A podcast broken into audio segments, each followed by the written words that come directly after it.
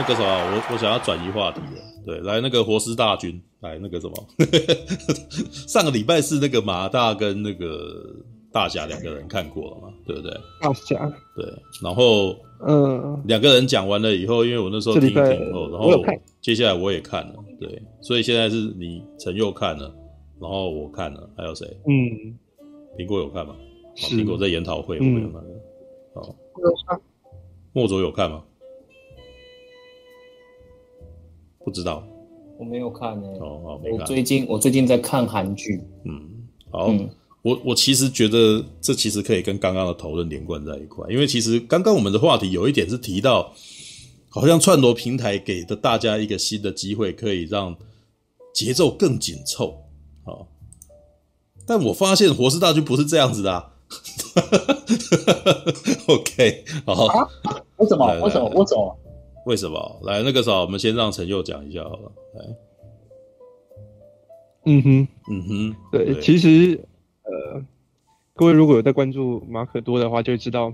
他在上一次讲完之后，后来去二刷，然后，嗯，然后呢，他的就超级大改观这样子。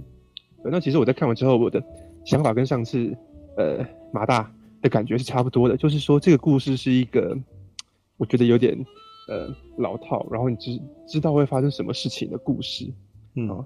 而且呢，它呢给僵尸一些可能观众比较少看过的设定嘛，嗯，也没有为故事增加什么太多惊喜，就、嗯、是一群人他们要进去一个都是活尸的地方，要去解 解开保险箱，要去拿钱，嗯，对不对？然后可能这个呃，这个团队里面呃，是他们到处先有一个收集伙伴的过程。所以，所以其实我觉得里面处理的不错的是文戏的部分，嗯，就是它里面那个团队啊，因为那些伙伴其实是各式各样龙蛇杂处的状态，嗯，所以里面其实有一些人物的互动是很有趣的。例如说，里面有一个胆小啊，然后很神经质的锁匠会一直呃碎碎念这样子，嗯，然后呢，有一个那个冷面的黑人的士兵，原本他好像很凶啊，不可靠近。就后来才发现他其实很闷骚这样子，嗯，那个金库打开的时候他也很嗨啊，嗯，然后还有一个很喜欢一直讲垃圾话的女飞行员，嗯，对不对？在修那个直升机的时候，别人会说：“哎、欸，你这边怎么样了、啊？”他还这么讲说：“哦，我在我在泡那个游泳池里面啊，过得超爽的、啊。”嗯，啊，其实你这些人他们在讲对话的时候，其实是很很有趣的。他们在互相斗的时候，那个呃，怎么讲啊？他们的化学反应有出来，嗯，这一点我觉得其实跟老实说，跟麦可贝的处理文戏的部分有一点点像，嗯，就是麦可贝处理文戏的部分也是一样啊，大家就一直碎碎念，然后、嗯、呃打嘴鼓，对不对？嗯、好，然后你就会觉得说，哎，好像很有趣，轻轻松松就过去。其实 这这是胡适大军，嗯，打嘴鼓，对啊，打嘴鼓，打嘴鼓。我那时候想说，你怎么用？哎呀，你这是台语，然后好好继续继续继续。对，对，然后，然后是哎，他里面在处理巴蒂斯塔跟他女儿之间的那种，嗯、他在讲说这个父女之间的误会啊，然后他们从误会然后讲开来啊，然后最后呢发现哎，其实父女还是很彼此很相爱，很很有羁绊的。哎、嗯，他们处理这个文戏其实处理的很细腻，这样子。嗯、巴蒂斯塔原本那种好像不知道该怎么跟女儿相处。的那个老粗的感觉，然后呢，有点尴尬，然后女儿还想说啊，你居然都误会我的意思，其实我不是因为这样生你的气。他其实处理这个处理的蛮好的，那就像马大说的，呃，就像大侠说的，我觉得这跟他呃之前少女的经历有关吧，所以他可能特别去关注在于呃父女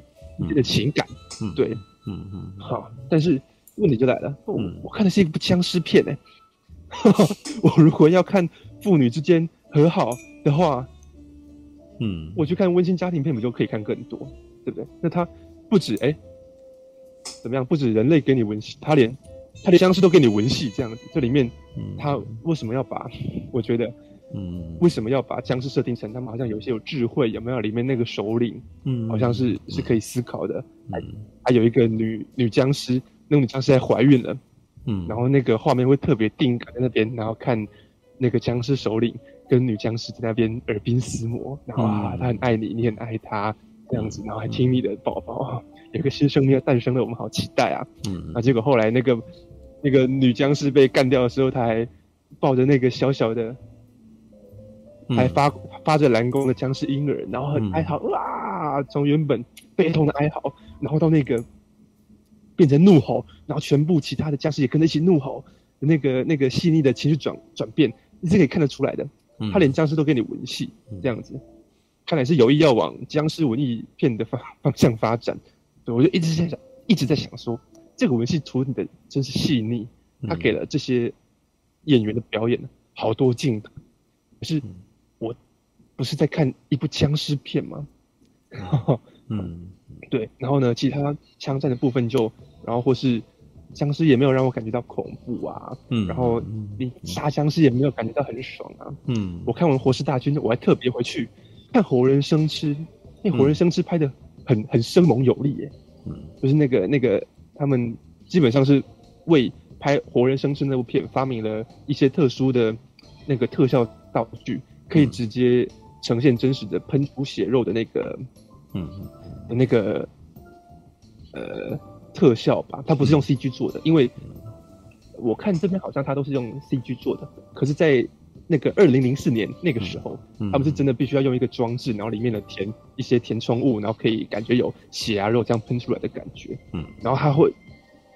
柴克施奈德在《活人生吃》里面会特别去拍，就是有有一群人要进到。人类要进到室内，嗯，然后外面就有僵尸要追上来，他们赶快把门关起来。结果的啊，门没关起来，有一只僵尸冲进来了，他们赶快把那个僵尸弄出去。嗯，那个是很有张力、很强刺激的。嗯，然后这整个张力累积到后面，他们终于开着那个怪物卡车出去的时候，然后要轰炸僵尸，那就变得非常的热血刺激了。嗯，好，就是那个那个爽度才是我们在僵尸片里面想看的。对不对？超立方在那边说什么？那部片是里面的那个意识形态很有问题啊！我觉得说，I don't care，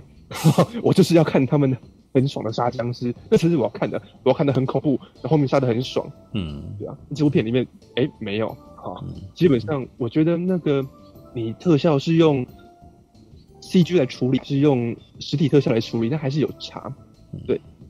所以，所以我觉得其实这部片并没有，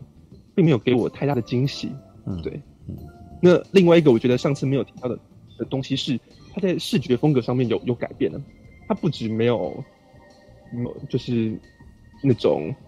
好像很漫画风的呃一些镜头啊、调色跟构图，嗯，哦，他这次我我注意到了，他有用一种新的方式去表现，就是他去玩那个焦距啊。就是里面有很多画面是这样，例如说，在一团模糊之中，有一个主体走进来，然后他从模糊变成呃清楚，或是浅焦浅焦镜头啊，对对对，或是好像有一个当时，他从清楚然后退到后面模糊的背景当中，你好像这样子可以，因为你看不清楚嘛，好像有一些呃有一些悬疑悬疑感可以去营造，嗯，对，就是哎，到底走进来的这个人是谁？啊，走在镜头面才知道哦，这是谁谁谁这样。可是这也没有，我觉得也没有给予太多特别的感觉吧。就其实他玩这些，我都觉得说，嗯，其实其实还好。就是你你你有用这个跟没用这个是一样的。这其实很很让我震惊，因为以前柴克斯奈德一直是视觉为主体的，尤其是在拍呃超人钢铁英雄之前，我我其实不是很在乎他的故事讲怎样。但是他光是他去玩那些很很惊人的、很很漂亮、很华丽的画面的时候，嗯、那件事情我们看到那个画面的一瞬间，或是那个慢动作的时候，它本身就是一种娱乐性了。对。嗯、可是呃，到了后来可能他那个被太被人家诟病之后，他在 DC 宇宙里面就稍微收敛一点了。嗯。然后到现在《火势大军》，他已经完全换另外一种方式去玩他的视觉的时候，呃，就已经没有以前那么厉害了。我就觉得说，哎。你你看啊，你看麦可贝在那边转镜头的时候，那本身也会是一种乐趣，你知道吗？哇，这个镜头好好史诗感，这样子好壮观啊，嗯，对啊。可是他这边玩这个交替的时候，其实没有给给人任何的特殊的新奇的感受，这样子。所以，所以我看完之后，其实我马上想到的是什么？嗯，我马上想到的是自杀突击队。首先，它的故事结构有点像一群人，他们要进去一个地方做某件事情，那个地方很危险，然后可能团队里面有一些人是。呃呃，有有一些别的心思的，你要去提防他们这样子。嗯、另外一方面是，我看完这部片，跟看完《自杀突击队》一样，有一点点空虚。就是、嗯、OK，你也好像找到了一个很新奇的故事可以去讲，可是事实上讲完之后，我没有得到太多的娱乐。嗯嗯，这样子。那整部片我觉得唯一好看的地方，或者说唯一还有保留柴可士奈的那个厉害的用视觉、用画面去讲故事的，嗯、只有前面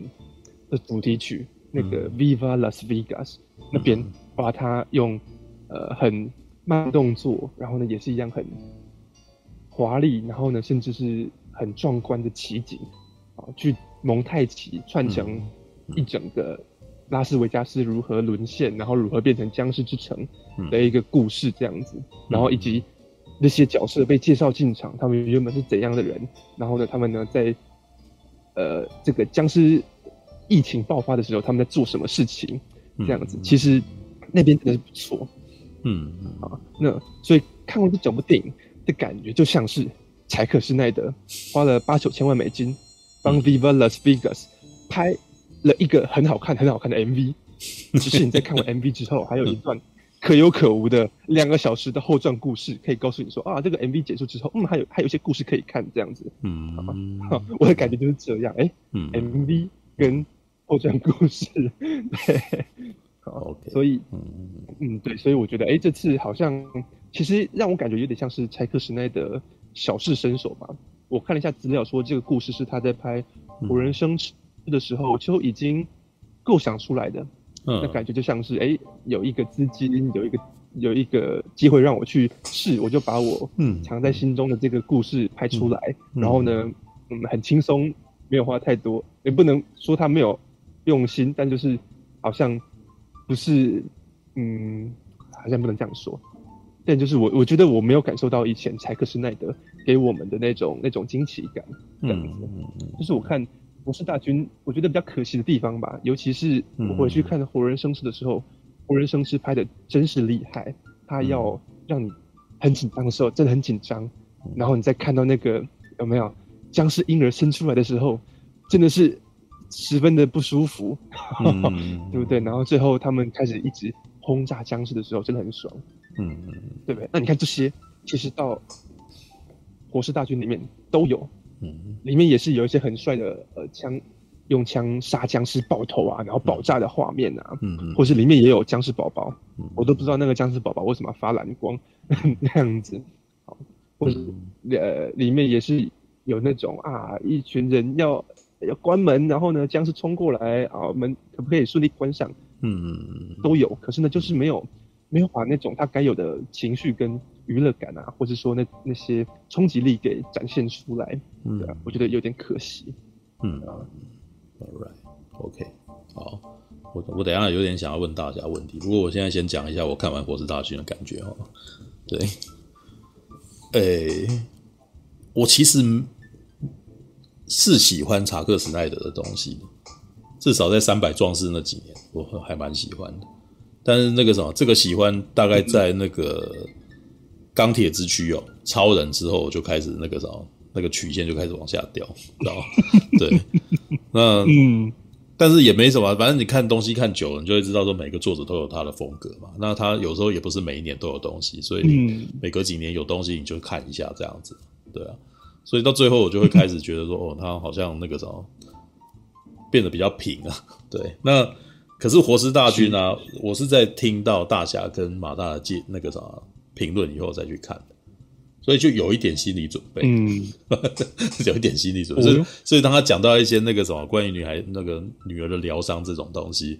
哦，我就哎、欸、那个啥，已经已经经过大侠的导读了嘛，对，所以我就大概知道说，哦，是是是对对，就有一个预设立场。也也许他，也许查克史奈德不是这样想，但是因为大侠已经跟我讲了，所以我就有一个预设立场，就是啊，呃，那个什么查克史奈德在想念他女儿这样子，对，就就是有这种感觉。但是呢，我。我觉得我在看这部片的时候，那个什么，我觉得有一个感觉啊，我觉得 Netflix 电影好像都有这个问题啊，嗯、就是他们的节奏哦，就跟电影不是很像，你知道？对，他那个我那天跟跟你讲看完以后，也是跟你们聊这件事啊，就是说，我觉得这部片的节奏跟那个啥之前 Netflix 的那个《光临》很像，知道？知道？就是那个威尔史密斯的那一部《光临》，知道？就是有一个共通点，就是节奏很松散，然后那个什么事件就是危机来的非常慢，你知道吗？对，就是拿那个英雄救猫咪的那本书里面常常在讲的那个什么编剧里面常常犯的大忌，你知道吗？迟姗姗来迟的危机，你知道吗？就是里面的人就是过日子，你知道吗？对对，那可是这好像就是查克史奈德的风格。查克史奈德最喜欢让里面的角色那个啥，就就是他。我那时候写那个正义联盟的那个导演版的时候的注脚就是这样子啊。查克史奈德最喜欢让大家看着这些英雄、嗯、超级英雄们过日子。对，事情那个啥，魔王不来也没关系，就是他们聊天最重要这样子。对，那。我觉得活尸大军也是这个样子啊，就是他们有一个任务，但基本上这个任务好像没有真的要急着去解决的感觉。对，就是他有很多事情，很多日常的生活那个什么想要跟你分享这样子。但是我觉得看着看着，我就会觉得说你这也太拖了吧，知道？当然跟我在看的时间，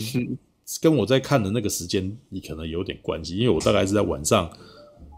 一点哦左右来看啊。然后你知道我家里面就是主就是放一台五十寸的电视在我的床前，然后还用家庭音响放在那个地方，你知道？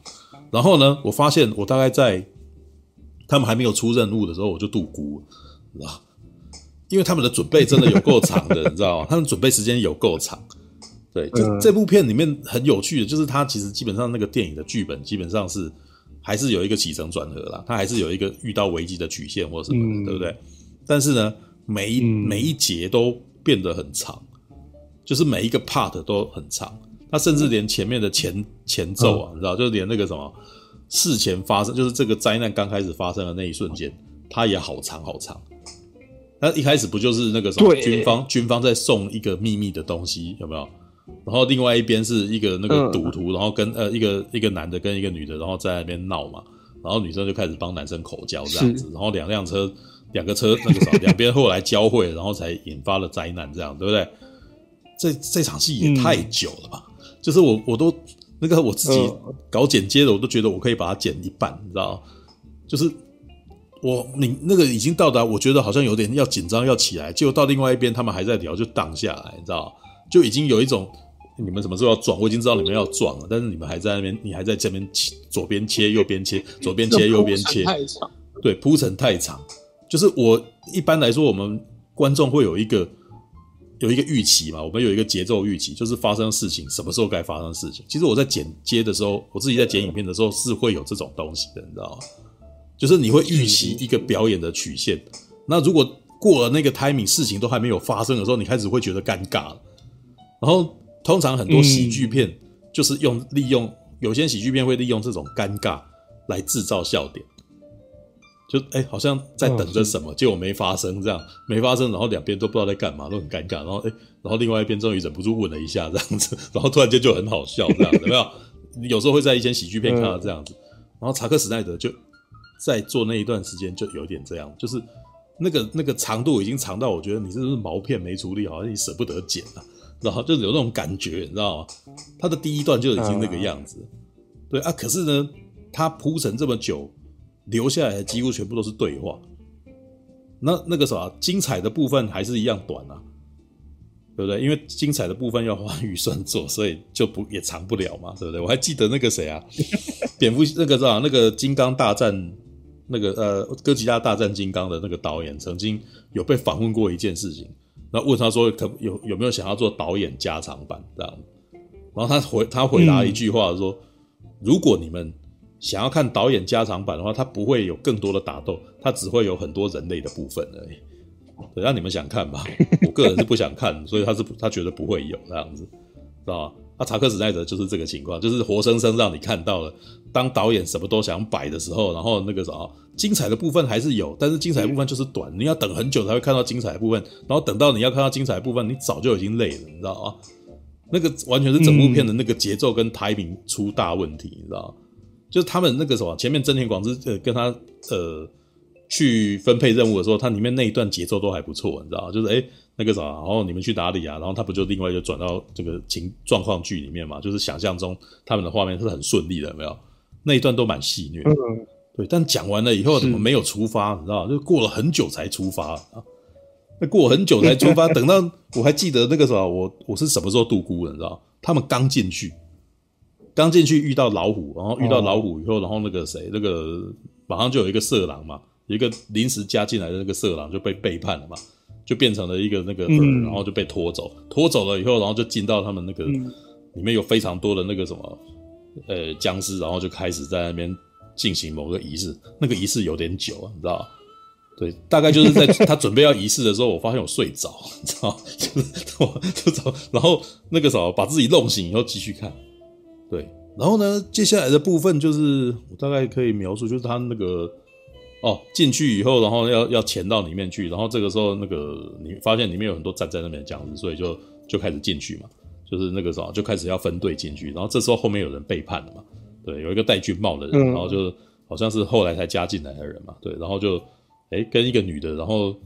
起了点争执，然后那个女的就对他讲话难听，所以于是这个男的就把他卖了，这样就是故意的。他明明站他前面，然后就，好那个什么，上个礼拜那个什么，有一个我们实况有一个朋友啊，叫做阿诺，嗯，对，他就说一直讲说你要看啊，那个地方有在协访异形二，对，还的确还蛮的确还蛮异形二的，因为那个戴头巾的女人就活生生就是异形二的角色跳过来的，你知道。在《异形二》里面有一个女的，有没有那个什么很很悍的一个女人？对，然后只是就是她被围攻的时候，而且那个什么戴军帽的那个人，其实也也那个形象也是从《异形二》里面来的。所以《异形二》里面有一个那个没有什么经验的军官，你知道？然后到最后两个人竟然，不过《异形二》里面的故事是那个军官跟这个汉妞两个人最后那个什么有点一起牺牲掉了这样子。对，但是这边的情况是，嗯、呃，那个。这个戴军帽的人是把他把那个女的给牺牲，但基本上只有形象转移，对，形象转移而已。那但是那个什么个性上面是天差地远这样子。精彩的部分还是精彩，但是等到老实说，等等到我看到精彩的部分的时候，我其实蛮疲乏的，知道我没有，而且还有一点就是这部片的的爽的那个什么部分，事实上跟陈佑你讲的那个什么活人生吃的那个是完全不同。这一群人，哦、对，这一群人基本上是比较接近超级英雄式的的的角色，就每个人都很厉害，那随手开一枪，每个人都枪枪爆头嘛，对不对？所以这一部片的爽是来自于他的利落，是吧？开枪很利落哦，基本上弹无虚发，每个人全部每一段全部都是爆头这样子。但是活人生吃为什么会紧张？活人生吃的紧张点是，这是一群没有，这是一群普通人的故事啊。哦，oh. 对不对？这群普通人其实没有什么很厉害，所以你你看到他们失手，你不会觉得，你你你会觉得这个失手其实是很容易发生的，所以还蛮紧张的。对，尤其是一开始那个活人生吃的那个女主角是一个那个看起来很瘦弱的一个小女生。对，因为我我对那个女的有印象，因为这个女生其实以前是演泰瑞吉兰的电影，对，她以前有拍了一部叫做《终极天降》的电影，那个时候还是一个小女生，那时候才十岁。十岁、十一岁左右哦，oh. 对，但是他因为他长得很可爱，所以我就一直记得他。他这也是因为这样子，所以才生国人生日才让他演的，因为他在里面也是也是可爱可爱的女孩子嘛。然后只是 对，但是只是说对啊，光是那个女孩子的那个的的颜值，我觉得基本上都已经超越所有整个活尸大军所有的角色，你知道？真的啊，他比他比那个女儿，他他还比那个女儿还要可爱很多啊！就是就是傻白甜的金发妞啊，欸、对，对啊。然后呢？是，对，然后，可是他的那个设计点就是让让这个女生，这个傻白甜的女孩子，然后遇到危机，然后想办法让她逃走，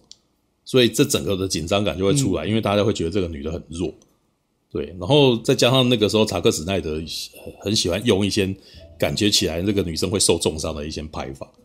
像他一开始在这个我还还记得啊，就是活人生是在一开始他跟。呃，发出生事件的时候是这个女孩子跟她的男朋友嘛，然后她男朋友不是被咬嘛，然后立刻就变了，立刻被就，变就攻击她，然后于是她就整个人摔到了那个厕所里面，你知道？她叠的那个方式让我觉得很，哦、很让我她叠的那个角度跟她叠的那个位置让我觉得超痛，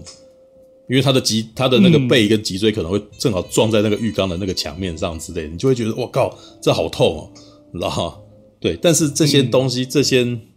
你想要看到的这些那种那个张力的那种画面，事实上在活在活尸大军里面是没有出现的。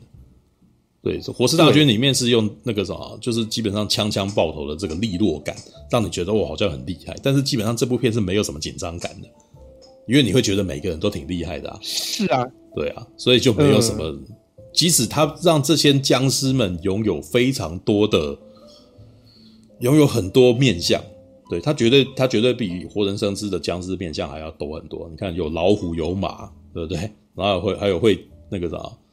还有会闪子弹的僵尸之类的。对，但是对对对但是但是你就会觉得这个他们出现的次数是参差不齐的。对，那前面比如说前面。就有那个你我们像我刚刚讲的会闪子弹，他就只有在那个时候闪子弹，那其他的其他几只都不会啊，对啊，那为什么？你知道吗？嗯、你就会觉得说哎，那他没有把这个设定做到，他只是觉得哦，有一个会闪子弹的很酷，然后我要把这个画面做出来，但是但为什么他没有解释其他人为什么不会闪子弹啊？对，你就会觉得有点那个啥，呃，为了为了就是他真的是为了那个画面想要做才做出来的。啊，然后他，而且他闪子弹的那个画面跟其他的动作场面都没有连贯，所以你就会觉得有点怪异，你知道吧？但是里面还是有一些部分我觉得是有趣的啦，就是像是那个，像有一幕就是基本上已经已经完蛋了嘛，在金库底下的那场戏已经要完蛋，然后黑人突然间就把枪丢没子弹了，然后就突然间开始用拳击，然后开始跟他打这样子。但老实说，很不幸的，其实他那一瞬间我觉得还蛮酷的。但很不幸的呢，这个什么，我看过更屌的那个场面。对，有一部片叫《Dog Soldier》，你知道，闪灵战士。嗯，闪灵战士。啊、对，《Dog Soldier》里面那个什么是打狼人，啊？打狼人里面那一部那一场有一场戏，就是他们被狼人围攻到最后，这人已经绝望了，然后士兵突然间那个什么连武器都没有，他干脆又赤手空拳跟他打起来啊，边打边骂，然后用快节奏的画面去弄这样子。那那一瞬间我觉得超嗨的，你知道？对，超嗨，很很厉害。那、嗯、所以相对之下，查克·史奈德所做的这一场戏就没有那么强悍。对，但是我相信对一般观众来讲可以啦。嗯、对，就是但是，呃，啊，真的吗？闪灵战士对我来说很就是可能是比较重口的东西，对，口味比较重一点。哦、但是里面有一场戏是像我、呃、他们戏强到那种，呃，闪灵战士有一场戏是他拿那个剑刺到那个什么。狼人的那个胸腹里面，就是他的肚子里面出了一把剑这样子，但是杀不死狼人，然后狼人就干脆用他肚子的剑直接那个什么往那个人的脸凑，你知道吗？然后往那个人脸凑，然后凑到后面有一个特写是他已经插到那个人的嘴巴了，但是那个人用牙齿把他挡住，你知道吗？然后这个特写是啊，然后然后你就觉得干这个画面超屌了，你知道吗？对。那个他懂得去吊你，然后在那一瞬间，我看这个画面这么近，近到让你觉得你一个细节这么多，对。那你们注意到那个啥，嗯，活尸大军里面没有这种特写，你知道？他的他的打斗画面基本上都是以中远景为主啊，你知道？你你你看不到这种突然间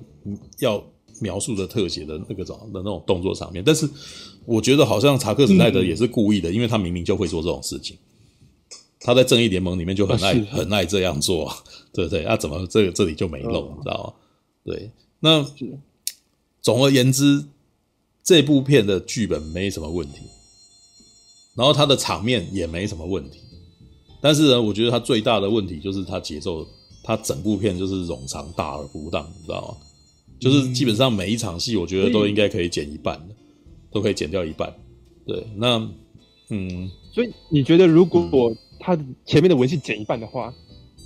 这部片正那边就加分是吗？对啊，光是剪一半就那个，我觉得啦，它的东西有一个特别的点，就是你把每一场戏都独立出来看，都还不错，但串起来就超冗长的，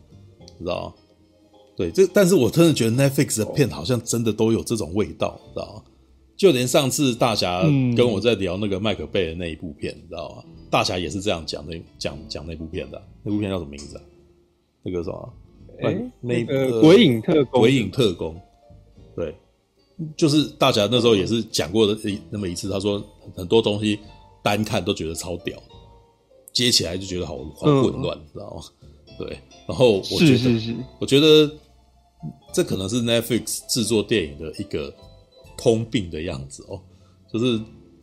之前我有，嗯、之前我有在别的 Clubhouse 听到有人聊这件事情，就是说，在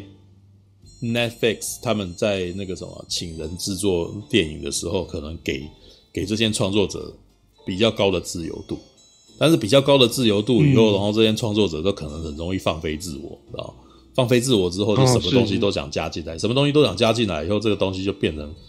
都都都都有显示出大而无当的问题，你知道吗？对啊，就是而且不只是电影啊，这是甚至是连动画，比如说像那个他们那那个在那只 Clubhouse 里面聊的，就是呃像押井守，呃不是押井守的那个什么神宫建制的那个什么攻壳机动队的新新新的作品。其实也有一点，哎，那个啥，什么东西都想塞进来，于是这个故事突然间有点乱掉，这样子。哦，嗯嗯嗯，这是我觉得《火狮大军》，我看看完《火狮大军》的感觉。但是你要不要我再你你问我要不要再看一次？我不想，你知道吗？因为好长，就是我没有我没有办法再那个，我觉得可能过个几年吧。对，这你你这是那种疲惫感。你知道，你你你现在，我我在看完以后，我留下来都没有爽感，你知道吗？没有觉得哦好看啊不错。我留我我留下看完的感觉只有，哇，终于结束，我要去睡觉，你知道吗？就是有一种很很重很重的疲惫感，知道吗？嗯，我真的不晓得这是在家里面看，然后不是在电影院看的感觉呢，还是这部片真的是这个样子？对，我觉得不是，还是例如说，假设他后面的那些打斗戏。分啊，枪战啊，动作场面，他如果做的更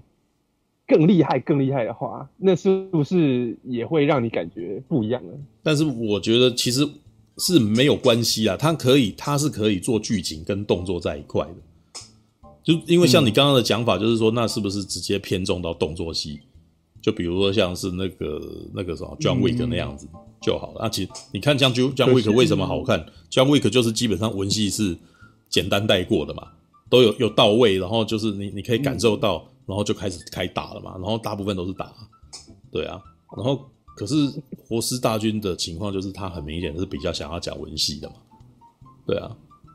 因为我跟你的，因为我我这样的感觉啊，我看活人生吃的时候，活人生吃也是文戏很重，嗯，事实上他至少在前半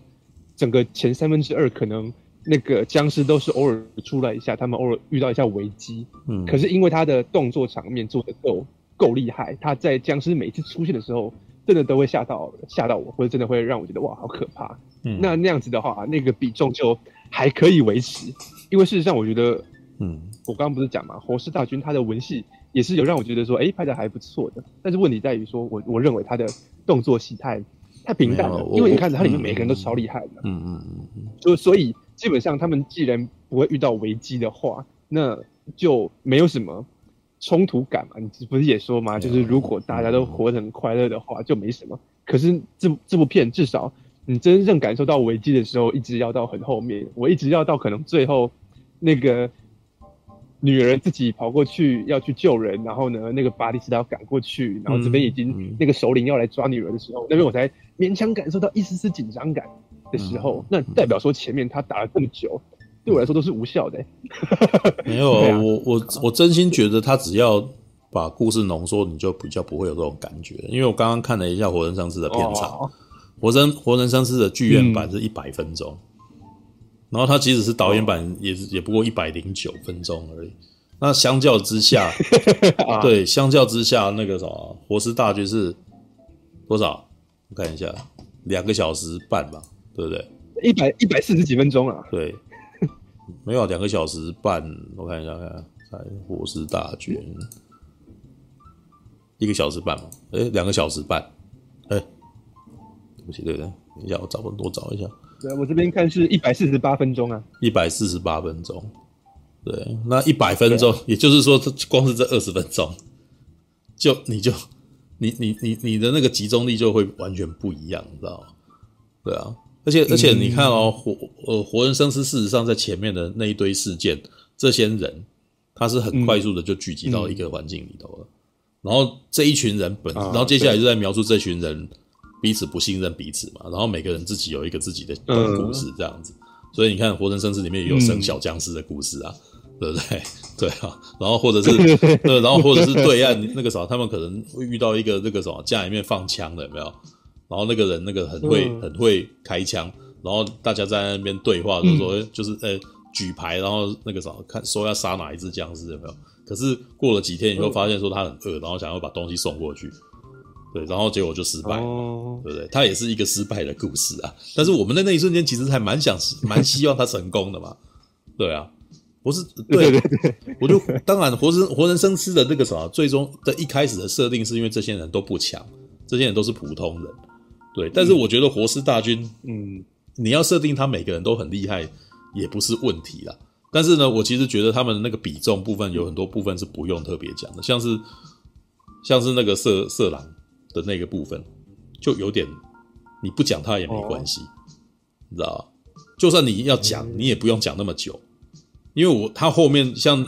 他的部分，我记得他的部分就是在隔离区里面，他会骚性骚扰那些女人嘛。对，所以那个带人家进去的这个女生就决定把他给卖了，就是把他当成诱饵嘛。对对，那她被拖走的戏基本上可以完全不用出现，嗯、你知道吗？她被拖走以后，然后接下来被拿去献祭、被咬的事情，就是不用讲，你不用讲，因为她后来变僵尸出来的时候，她被拖走，我们都知道她接下来会变僵尸啊。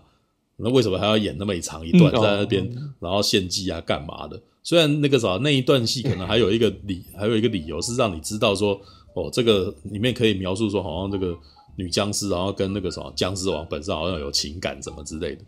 但是他也不缺这一场，嗯、因为太多这一次太多了。他后面又你看到那个啥，那一群那个僵尸的那个什么，那那个旅馆叫什么？奥林匹克旅馆还是什么的？事实上不止出现一次对不对？奥林匹克，对，不不止出现一次嘛。你真的把他一场戏剪掉，那个时候我们也全部都可以理解这件事情，你知道？所以他有一点像。我们刚刚在讲那个火神的眼泪，讲了又讲，讲了又讲，讲到我已经没兴趣，你还在讲，你知道吗？对，所以它基本上是可以浓缩的，真的是可以浓缩。对，一样的情况啊，大而无当，你知道，就是呃什么都想说，然后说了以后那个也没有很很多东西是短短的时候，反而是比较会比较有张力的啊。对啊，嗯哼嗯嗯嗯，哎，所以火神的眼泪你们聊完了吗？火神眼泪刚刚，火神眼泪，哎，我们前面有聊了一下，有前面有聊，我昨天刚看完，哦哦，然后我可以应该只有八集而已吧，十集演完的时候再来聊一次，因为我觉得演到现在第八集已经出现了一个新的高潮，我觉得嗯，他应该他会是一个好下场这样子，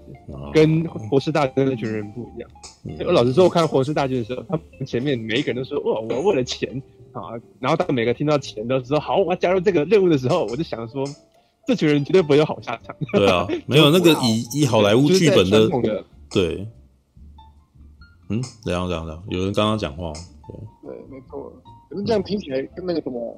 《尸速列车二》好像好像蛮像的。尸速列车，所以有人就说，我有人就说这部片是有点类似柴克史奈德的《失速列车》，或是柴克史奈德的《自杀突击队》这样子。没有，那那你们觉得跟这两部片比起来的话，哪个比较好看？我自己觉得。刚不是讲到说里面有一个，例如说突然把一个人拖去处决，然后让他被僵尸拖走嘛，或者里面有人背叛嘛？我自己觉得这部片在这个方面，虽然他只处理了两个角色，好像突然哎、欸，里面有人哦有不一样的心思，可是呢，他已经比整部整部自杀突击队还要还要让我突然有点惊喜，因为自杀突击队，你如果有去看漫画的话，他原本就是在讲。这一个团队里面，每一个人都是超级坏蛋，所以每一个人都互相不信任，然后每一个人都有可能会在下一秒做掉别人。其实漫画是这样非常非非常黑暗的故事的，嗯，嗯，然后可是他在电影的时候，大卫爱也把它有点改变，像说这群人他们是一个 family，他们要互相互相支持对方，然后呢团结才能解决掉事情。那整个故事被他处理之后，变得有一点没有张力了，不伦不类这样子啊。就这样来说，反而你看柴克史奈德在这部片里面，他弄了两个，哇，有一个人突然被被弄掉了，然后有一个人突然，哎、欸，我决定要背叛所有人，这样子，你会突然对那个戴军帽的那个人恨得牙痒痒的，然后突然有点担心这整个团队的安稳的时候，他就已经做的比，呃，做的比自杀突击队还要再好一点。我我是持不一样的看法啦，因为我觉得自杀突击队虽然他故事。有中间有一点走向不明，你知道？但是呢，自杀突击队有一个特色，是它拥有非常强大的角色魅力，知道？你看哦，自杀突击队的角色，就是就算他这部片可能被人家恶评如潮或什么之类的，但是小丑女还是很受欢迎啊，对不对？就大家还是记得小丑女啊，对，但是呢，活人活尸大军哎怎样？嗯嗯，你要说什么？来来，没有初哥你先讲。对，没有初哥你先讲完好了。哦好，我想说的是，活尸大军现在有有一个非常致命的问题，他很缺乏极度有魅力的角色。虽然有 Batista，但是呢，老实说，我觉得 Batista 在这部片表现没有很好，知道我觉得巴蒂斯塔一开始接这部片的时候，他一定是想说：“我终于有机会。”就是他可能，我就觉得他在接这部戏的时候，他应该是觉得说：“我终于有机会担纲主角，而且我可以有机会去诠释一个比较有演技的一个角色了。”因为他在之前，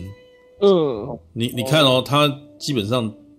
他虽然他就是个肌肉棒子演员，所以他即使在《银翼杀手二零四九》，他也是前面一下下而已。对不对？前面一下下打一下，然后就不见了嘛。嗯、对，然后那个呃，比如说像那个什么那个哎，漫威那部片叫做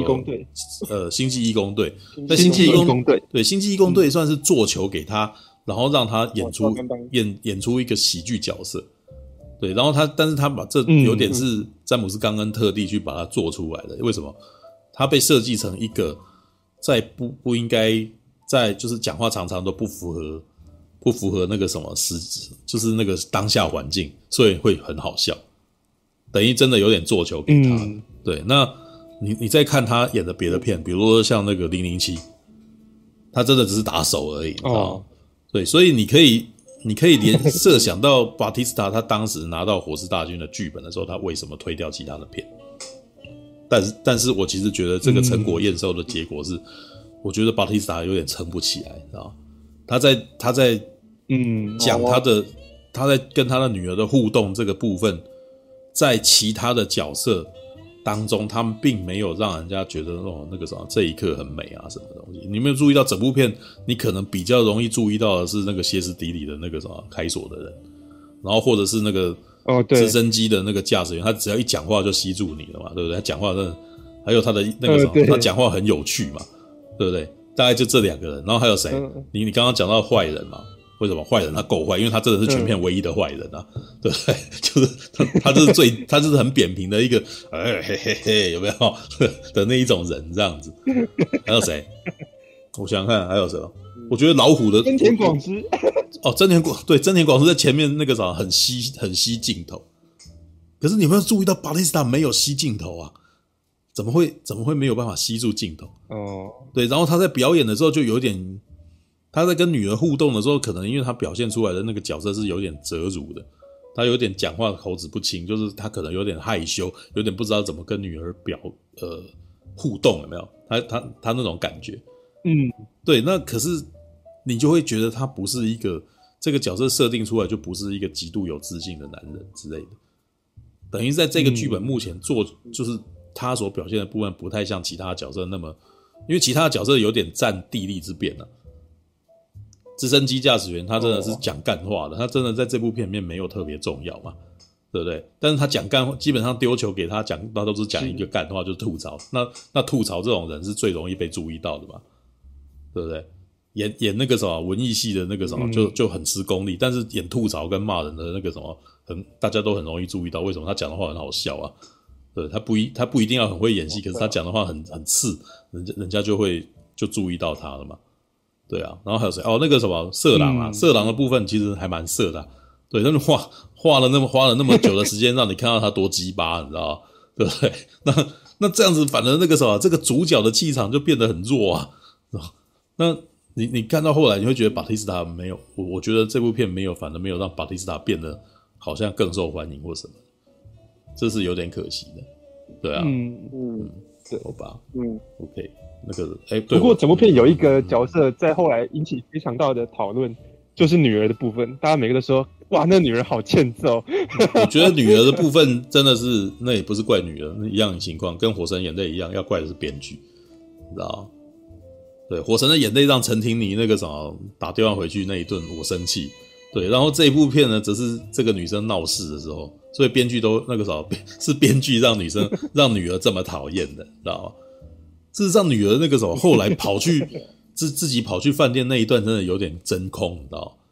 你知道，真的是一群人在下面那个什么，在在金库那边聊天，聊天聊天聊到后来，大家都忘记女儿在哪里，你知道吗？可见女儿真的蛮空气的，你知道吗？就是就是，对，就是突然间想起来，就是突然间想起来女儿不见，你知道吗？对，但是我我但是我看着看着也突然在想说，这难道是查克自己在影射他自己吗？这个金库的任务事实上是不是就是正义联盟呢？对，他去抢金库是不是正义联盟？对啊，然后抢金库，事实上那个啥不是真的抢金库，那个啥真田广之的任务不是真的要他抢金库，有没有？是旁边拿一个暗桩过来，那个啥把那个猎杀一个僵尸回去可以赚更多的钱，这这是不是代表正义拍正义联盟这部片那个啥查克史奈德想要讲的是正义联盟的好好的一个故事，但是那个什么华纳本身哦，真田广之代表，你知道吗？诶，是不是都是华人啊？不，是不是都是日本人啊？我记得华纳的那时候总裁好像是个日本人。哦、对，这个很有趣哦，嗯、这个很有趣。那个时候华纳的那个老板正好正好是日本人。对啊，有没有故意的、啊？然后，然后那个什么，所以真田广之所代表的这件事情，是不是呃，他不是要要他真的去偷金库，所以他要的只是可以赚更多的钱这件事情，对不对？那个这个东西的影射好像挺明显的。然后于是呢，巴蒂斯塔在忙忙忙忙忙忙到忘记女儿。你知道对，呃，查克史奈德在拍《正义联盟》，忙到忘记女儿，对不对？然后，然后他就急着要回去救她，只是这一次他救到了哦，而且这个啥，这一次这个啥，他是一个自我救赎的部分，因为这一次巴蒂斯塔自己变成僵尸了，这样，然后他就变成变成僵尸，也是一个可以是一个影射啦。僵尸就是世人，你知道吗？他没有办法保持清醒嘛，对，到最后巴蒂斯塔变成也是变成不清醒的人了嘛，对不对？对，然后那个啥，最后的那个小伏笔，最后小伏笔其实只是为了要拍拍这个续集啊。但是你也可以影射说，这个是这个僵尸其实基本上，因为以前僵尸题材本来就是有意义的啊。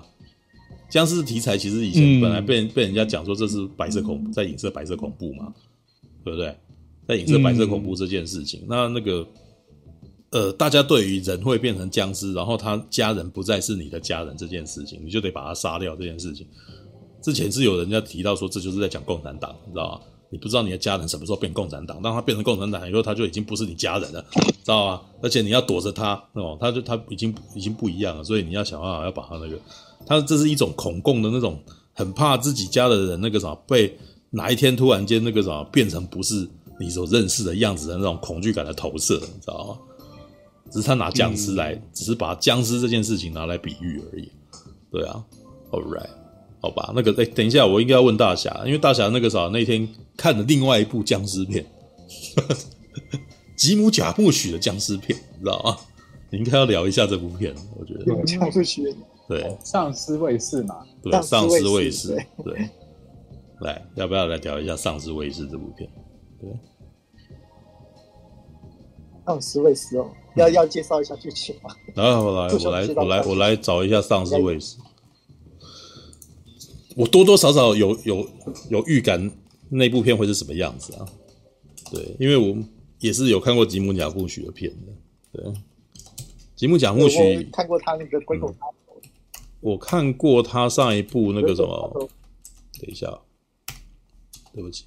贾木许哦。嗯，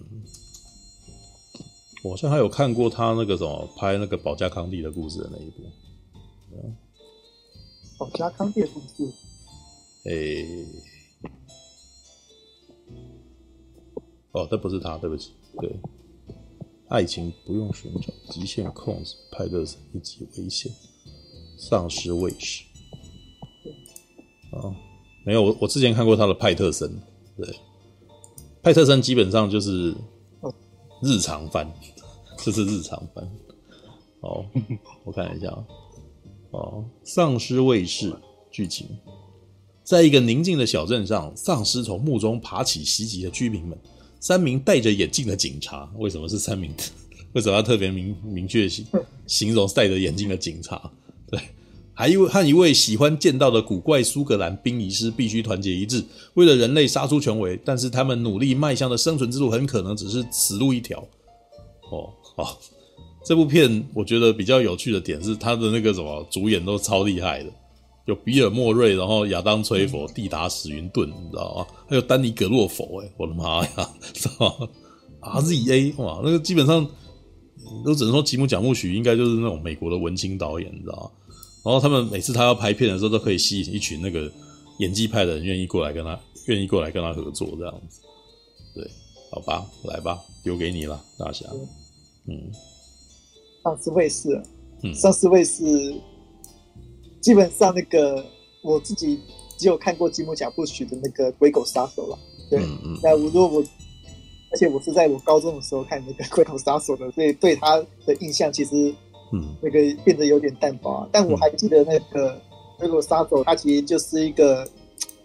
他其实有点像艺术片那种感觉啊，他是在讲那个、嗯、那个那个谁，嗯，呃，一个一个哦，信仰东方文化的一个黑人杀手，对，嗯嗯、他那个把每天把自己的穿戴穿的像那个日本忍者一样，然后用很日本的风格的方式来去面对那些要杀他的。可吉姆贾布许把他拍的，他他并不是拍成动作片哦，他其实拍的哦很多那种。日本情调的东西啊，然后很多，很多那种对白，嗯、很多旁白在旁边，然后配上很多很那个诗意的影像，这样子、嗯、哦。嗯嗯。那个《鬼狗杀手》是这样子的一个电影。嗯。吉姆贾布许他严格上来讲，他其实就是哦，用自己的感觉在拍片的呃一个独立制作导演。嗯。对，他他他拍片都依照他自己的感觉去拍。对。然后他最讨厌的一件事情就是是说哦。他最不认可的一件事情就是说，别人说他是那种哦作者是老导演，对，他最讨厌别人说他是做责任老导演，在他眼睛里面说拍电影只有一个方式不同而已，对，他认为哎大片场拍的拍的电影是一种方式，然后他拍的电影只是只是另外一种方式而已，对，他那个他觉得说他这并并没有分什么艺术不艺术的东西一样，然后他觉得他最讨厌的就是文青跟艺术。这两件事情，可是他，可是他做的东西非常的好。你继续说，对，对，嗯，对。然后丧尸卫士，所以某些程度上，他也算是说，哦，在美国的那个独立电影圈里面，他算是，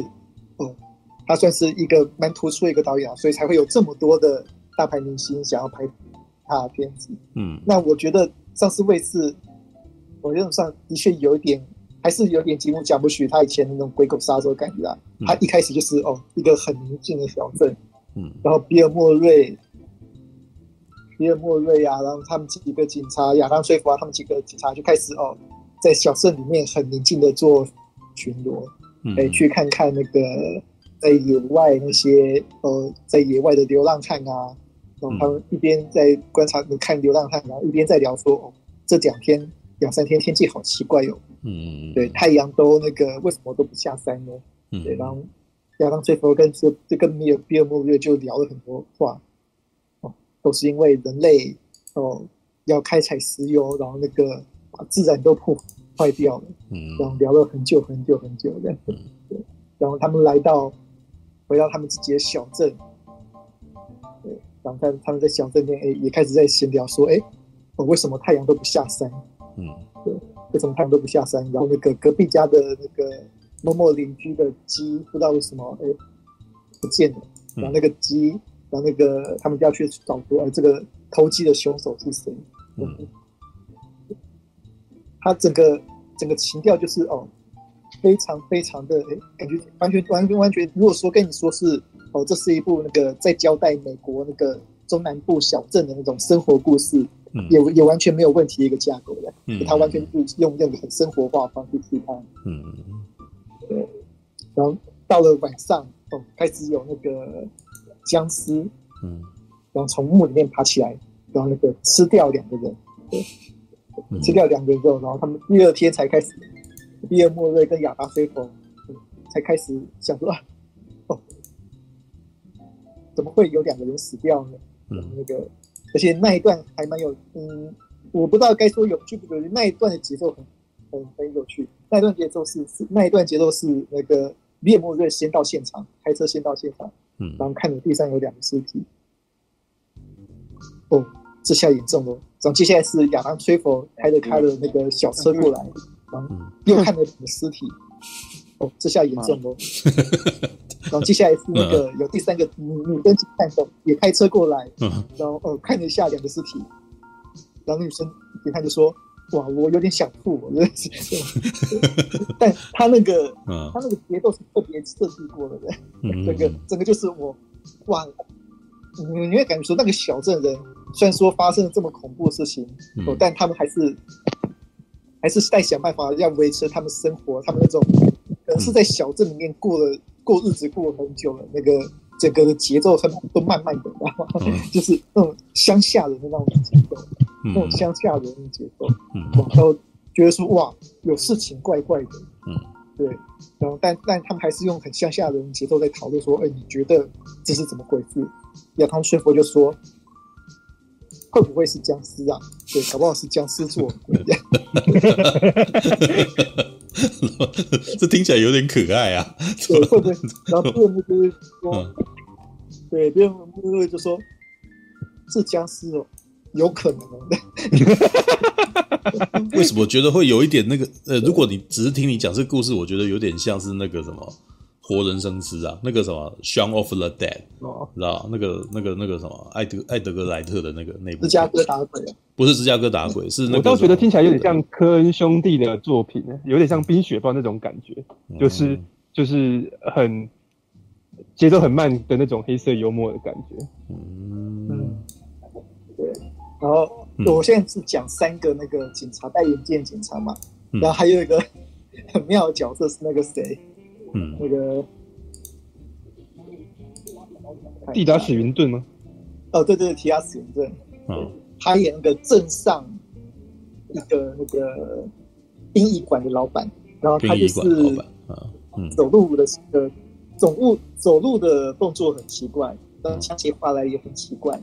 的一个殡仪馆老板。嗯，然后他最他自己个人的兴趣就是。喜欢为那个他自己殡仪馆里面的尸体，让那个上那个很奇怪的妆。他喜欢为那个尸体上妆，然后他喜欢用那些尸体来那个练习他的上妆技术。嗯，然后那个他，然后他有时候在休息时候，在休息时间还喜欢穿着一一身日本的那种练武服，然后在那边练那个武士道的那个刀，因为他那个感觉不知道为什么，本人非常他非常喜欢那个日本文化。嗯嗯嗯嗯，如果我记得没错的话，吉姆小夫子他本身好像很，嗯，对，很喜欢日本文化的感觉，嗯嗯，所以片子特别安排了大概三分钟的戏，就是他一个人哎，在镜头前面，然后对着一个佛像在那边比划，那个在练在练习武士道的那个刀子那个桥段，他一个人就在那练习，一直在挥舞着他自己的刀子，然后这一段就演了大概三分多钟。三分多钟左右这样子，嗯，可以感受到吉姆贾顺许真的很喜欢日本的话，嗯，然后，然后那个，然后僵尸呃开始哦，第一页杀了两个人，然后他们开始在想，诶，这到底是怎么回事？对，然后，然后到了第二个夜晚，然后突然就是整个坟墓的所有以前死的人哦，全部复活变成僵尸了。哦，然后所有死人也都开始变成僵尸了。嗯，然后他们就是看着这些僵尸，他们就想说：“哦，哦，他们要那个逃出升天。”这样，还有对，那个各个所有人都所有所有死人都变成僵尸了，然后就走在镇上的那个，反正就走在镇上了，然后。他们这部片的僵尸很传统那种，哦，走路都走得慢慢的，嗯，都走得超慢，但还是有人会被杀掉的，对，还是有很很多人会被杀掉，嗯、所以这三个人要想办法逃出升天，嗯、然后他们也会发现，那个有些人原来是外星人，嗯、是这样的一个故事。没有，那个《活尸大军》里面也听说有外星人啊，那个，嗯嗯嗯，对对，是有外星人，对不对？对，好，继续继续，都有外星人。嗯嗯，然后，对对，这部片呢，某些程度上那个结尾，它结尾，反正我先不爆雷，但它结尾就是，哦，有一段很有趣啊，有一段很有趣，就是那些僵尸啊，呃，他们都会一直重复的念自己在死前的一些最后的悬念，对，所以你他们特地安排了一场戏是那个，有些是小孩子死的。对，小孩子的死人就在那边一直讲说：“哦，我要吃棒棒糖，嗯，我要吃棒棒糖，然后我我要我我要玩娃娃。”然后画面就换到下一幕，嗯、下一幕是那个也也有很多相知在街上拿着智慧型手机徘徊，然后他们就在念说：“WiFi 在哪里？”哈哈哈哈哈！Siri Siri Siri，嗯，对对，嗯，然后然后看到最后，对，然后看到最后，看到最后，然后你才想，然后这时候吉姆贾布许在最后最后这片最后的时候，嗯、他放了一段还蛮长的一段旁白，嗯，对，他放了一段那段还蛮长的旁白。的大意大概就哦，世界啊，你看看这个世界要毁灭了，都是因为我们这些世界人充满了物欲，没有在关注其他事情。最后导致了这样的下场，对，大致上是这个意思吧。大致上是，嗯、对，反正就是我就觉得说，哇，吉姆小卫士他又来了，他那一套精神。很厌世的那一，就是他的那种影像的那个，嗯、那他那种精神啊，他那种精神的，嗯、我就觉得说，哦，这是其实是吉姆小木曲，他就是吉姆讲木许风的博士电影，对，我，他就是这是这就是他的电影了，对，我我，我想看，有些地方还有点，嗯。有些地方还蛮有趣的啦，但是感觉，嗯、但这这部片绝对不是那种对一般观众想要看到那种 活尸片，就是 对，嗯、对，就是吉姆贾木许的电影。好吧，我我我觉得被你讲到，我很想看，嗯、感觉有趣，这很有趣，你知道吗？嗯、对啊，也许看完《活尸大军》，应该再看一下《丧尸卫士》，你知道吗？对，嗯，怎样？但他就是反，他就是一个。刚刚我刚刚讲到嘛，金波奖不许很讨厌那个被人称作文青跟艺术家嘛，嗯，所以他那个严格上来讲哦，你你你不能用任何公式化的那种既定印象去看待这部片。嗯、像他其实前面开头就有一个那个大概就是一群年轻人的戏，嗯、对，你会以为那个这些哦，就是这部片的感觉像是这部片的另一个主角。另一条主线的，嗯哼，对，他们就是哦，一群那种很很嬉皮，然后很文青，嗯，然后他们听说演的人也都是美国那种很知名的青春偶像。的，嗯，对，他们就是来到这个小镇，对，呃，然后觉得这个小镇有点怪怪的，这样，结果他们差不多，呃，他们的戏差不多在那个大概三分之，可能还不到一半的时候，他们就全部死掉了，就就很突然哦，呃，一门一打开。他们三个都死了，就你这时候才发现说，哦，原来主戏都在这地方。对，他完全这部片完全就是哦，吉姆贾布许他照他自己的节奏来，他照自己他照自己的意思来，然后把这部片哦拍成他要的样子。所以这是吉姆贾布许的一部电影，这样。嗯嗯嗯嗯，我觉得那个什么陈佑也这个样子，我觉得陈佑也可以去看看《市场丧尸卫视》，你知道。我感觉会是我喜欢的那种那种感觉。我我我听那个什么，大家刚刚介绍吉姆讲木许的感觉，我觉得吉姆讲木许的情况就是他其实就是真文青，对，但但他很讨厌世那个什么世俗对于那个什么他所做的事情，然后要去做一个定义这种感觉，然后那个什么又觉得很那些人很讨厌，所以他就会讨厌这种文，他他很讨厌所谓的作者论这种东西，你知道吗？对，因为作者论是有一点，大家为了要刻意去把它跟那个什么类型电影给区分开来的，然后想说为他们做一个，呃，把他们归类成一个类型这样子。对，然后吉姆贾木许其实就是很不喜欢人家去归类他，对，但是在大家的眼光里面，他就是属于那种类型的。对啊，我看过吉姆贾木许电影的风格，嗯嗯，我看过他一部啊，派特森，对。派特那时候看派特森，嗯、我我发现亚当崔佛大概就是那个时候跟他开始合作的，你知道吗？他在里面就是也是一样演那种中西部小镇，哦、然后他是一个巴士司机，每天就是开巴士出去这样子。但是呢，这个然后那个整部片就真的在介绍他怎么开巴士这样子。但是他比较跟别人不一样，就是他喜欢写诗，他喜欢念诗这样子，然后他都会在那边开始写诗啊，然后念诗这样子，然后。写诗跟念诗也花了很多时间在描述写诗跟念诗这件事情。吉姆贾木许就是要让你知道说诗哦，写诗这件事情本身的好在哪里。我可以感觉得到，他就是花了很多功夫在解这件事情。然后呢，巴士司机为什么不能够是个诗人？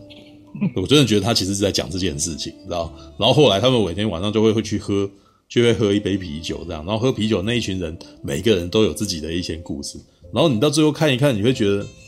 他的手法也还蛮有趣，你到最后就会觉得蛮有趣。他就是这些人到底接下来会怎样？然后每个人都有一个自己属于自己的那种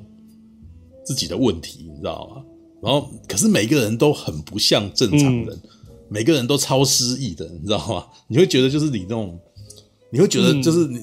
跟你对于那个美国中西部小镇的人的刻板印象完全不同。每一个人讲话都很文艺，你知道？像有一个人他就失恋，然后失恋，然后就在那边讲说失恋这件事情，然后心情痛苦啊，为什么怎么怎么？然后那一瞬间，我觉得他的台词好像是那种小说里面的那种那个很文艺的台词，然后对，然后但是大家好像也没办法对他做什么，所以就是那个他在他在呈现说人生就是有这样子的痛苦这样子。对，那可是我那个时候看吉姆贾木许，我是不讨厌的。但是老实说，你在看他的东西，你真的要有一种心理准备，就是你你要你要有一个心理准备，他你不要预设他要给你什么，你知道，通常都落空。哦，我那时候去看派特森的时候，我也有一个，就是看他在那个时候开车，我就会就是会觉得说，那这个角色会有一个曲线啊，他可能会怎样，然后最后怎么没有诶，他就一直这样子而已，你知道，后面也也没干嘛，然后就结束了这样子。他他他在描述某种状态，你知道。对，就是哎、欸，哪一个东西的状态，然后呢，呃，他他就是让你感受到他的他想要带给你的那个日常是怎样，讲完就讲完了，对，然后这个人角色不会有曲线，嗯、他的日他的日子还是继续过，对，他也没有就不开巴士，就是还照样开巴士这样，这这部电影到结束他还是在开巴士这样，然后中间可能会遇到另外一个人，然后他跟他对话了一番。好像有点交集，又好像没交集，但是那一段对话好像是刻意去写的，好像就是一个导演想要告诉大家什么事情这样子。然后那个时候讲完了以后呢，这两个角色彼此也不会因此而升华或什么，就就就走了，这样，所以你就会觉得，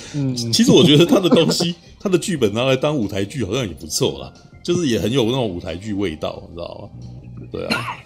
，All right，嗯，我就我以前鬼狗杀手的。印象那个鬼狗杀手的那个戏剧性比较比较强一点，他那时候那个那个鬼狗杀手，那个那个博斯特谁那个，他还有那个有人要追杀他，然后他最后还要去找老大报仇。所以说吉姆贾木许他还是拍的很风格化。那在那一幕，在那一部那时候我那时候高中看的时候就觉得说哦，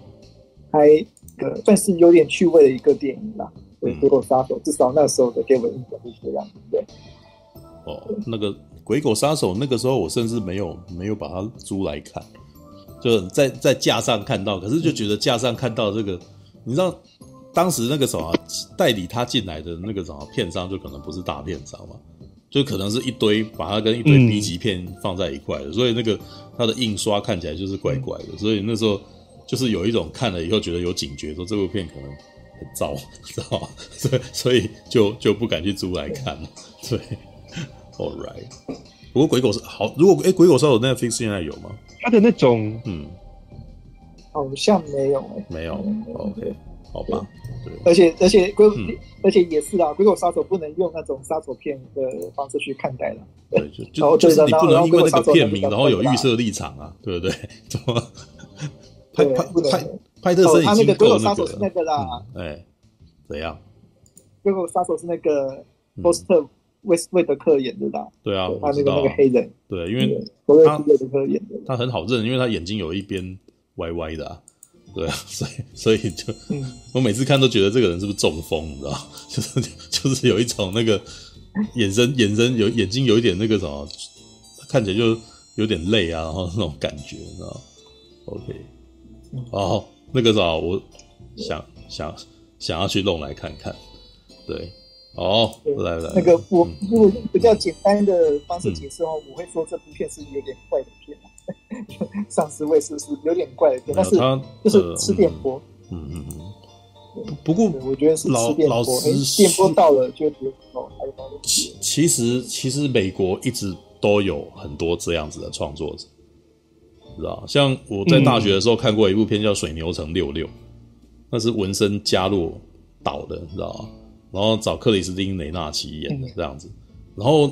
我朋友很有一个日本的朋学弟，他很喜欢这部片，你知道吗？然后可是我那时候看了之后，我其实就一直觉得这部片我不知道他要讲什么，你知道？因为那个时候我毕竟才当大学，就是那种心性未定，对。但是我我只能说那个啥，毕竟还是日本人，他们比较有办法去欣赏这种东西，你知道吗？对，因为他那个故事在讲什么？就是一个男的，他想呃。他他想到什么就要干什么，然后他在路上遇到了克里斯汀·雷纳奇，然后就把他硬把他抓着，然后就去就去做一些很奇怪的事情。然后可是克里斯汀·雷纳奇就很很顺从的就答应了他，这样就跟着他到处去做一些事情。但是这些这因为它是一部独立制片，所以他也不可能去很夸做很夸张的事情，所以大部分的时间你都会看到他在很破破烂烂的地方，然后在那边在在进行那些事件，你知道像那个什么记忆拼图就一就是有很明显的独立制片风格的东西啊，就是他从头到尾就是一个人，嗯、然后。就两三个人而已，然后那个那辆车看起来脏兮兮的，然后他每次去做那个事情，几乎都是在那种那个汽车旅馆里面去演出来的，有没有？对啊，就那个美国真的很多独立制片，然后很多创作者会演这种东西，像那个呃，大侠，你之前呃，今天不是在 po 那个什么艾莉西亚维坎德那一部片嘛？那个什么，那个那那部那个那个那个。人工人造意识，人造意识。对，人人人造意识，人造意识其实基本上他那个剧本也是很独立的东西。对，然后还有那个，嗯、还之前那个谁啊，我们最近的那个什么？艾伦艾伦佩姬啊，已经不叫他已经变成男生了。对，艾略特佩姬，嗯，对，他之前演了一部片叫做《Hard Candy》，啊，是那个《网交惊魂》啊。哦，对，啊，我知道，我知道，对，那一部其实也是。基本上是从头到尾两个人在演的片，对啊，我觉得美国其实是还他们的独立制片有很多这种东西，然后这些很很多这种东西，你可以在里面看到剧本的力量跟那个演员的表演力量，然后这些东西然后累积起来，然后可能到最后有这那些编剧啊、那些导演、那些演员会有机会，然后往上，然后那个什么到比较主流的那个地方，然后就是有他们的表演空间这样子。对啊，只是我们在台湾是比较少机会可以拿看到这种东西啊。那吉姆讲故曲大概就是在这一个领域里面的那种，已经算是很大、很很容易，已经算是被我们记得住的人。他应该是蛮高的，对，他已经是地位蛮高的人，因为他他撑了很久，然后一直以来都有办法拍这样的东西，然后也一直活了下来。然后我这也是我之前一直在说，我觉得台湾就是需要这种东西。但我就是有一个必须要有一个市场，让这些人有机会去呃表达，然后或者是去你要说练习也可以啦。对，我我我相信那些做独立这这些人不会觉得自己在练习，他们就是在创作。对，但是在这个创作的空间与领域当中，很，有很多人对他们是在创作，但是这些在创作的人当中，有一些人到最后会有机会会被主流的电影。借去邀上去去做一些那种比较主流的东西，对啊，像我们之前老是在谈诺兰，诺兰之前就是做这种事情，我一直都觉得他就是这一种的，他只是后来拿到了，就是人家给他，他拿到了资源，所以你就会发现说他就是他，我觉得他到天能其实还是在做类似的事情，你知道吗？他就是拿了很多资源，然后再做那种，嗯嗯，做那种独立电影创作的那种，